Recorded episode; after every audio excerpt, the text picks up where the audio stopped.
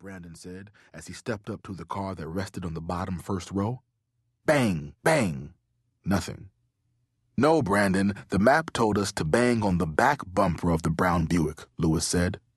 Brandon quickly moved to the back of the car and thwacked the rear bumper twice. It shifted a few inches down. Then, with a loud metallic churning sound, the entire pile of cars began to rumble and shake.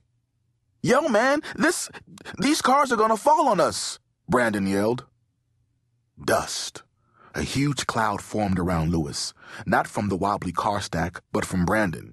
He kicked it up as he ran out of sight behind a refrigerator about 30 feet back. Brandon tried to pull Louis with him, but Louis paid no attention to him other than to let out a cough.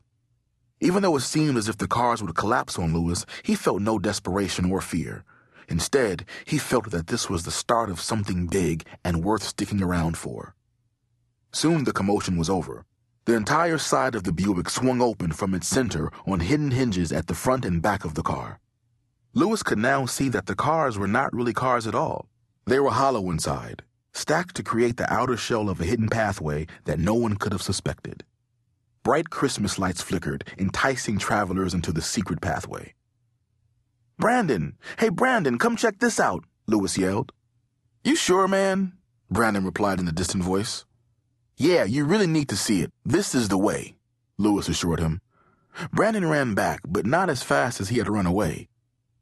Yeah, you know, you can never be too careful. Being squashed by junk cars is not on my list of acceptable ways to go, Brandon said.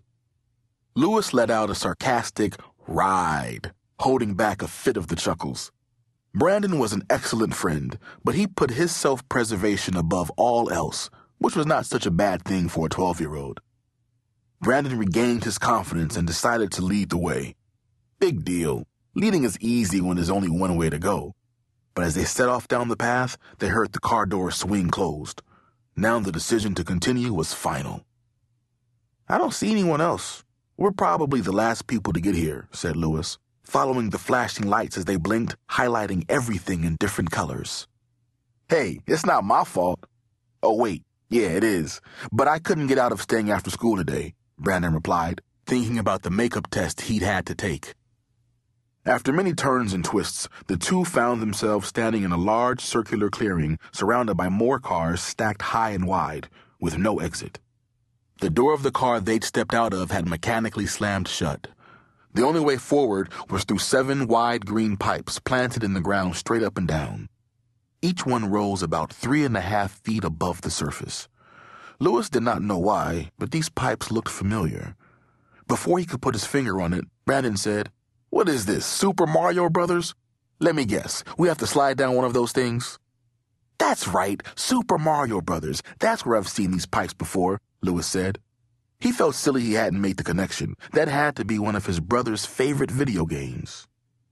It was time to solve the riddle from the back of the letter what the number of PPGs equals when multiplied by the prequels and then divided by Friday and its sequels.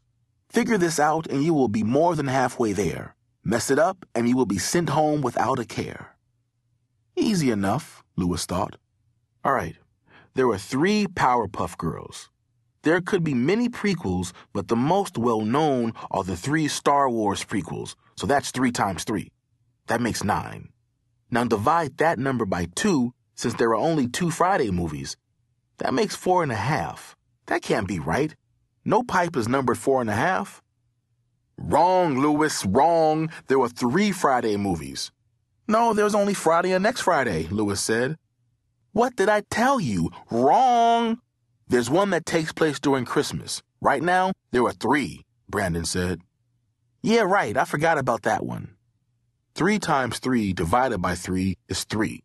The third pipe was the one. Louis stood in front of that pipe, looked at Brandon, and then leaped into it without regard for the possibility he might be falling to his death. Brandon rushed to the pipe and stared apprehensively into the darkness. Louis, you sure that's safe? You okay? You sure this is something for me to do? Brandon asked. No response.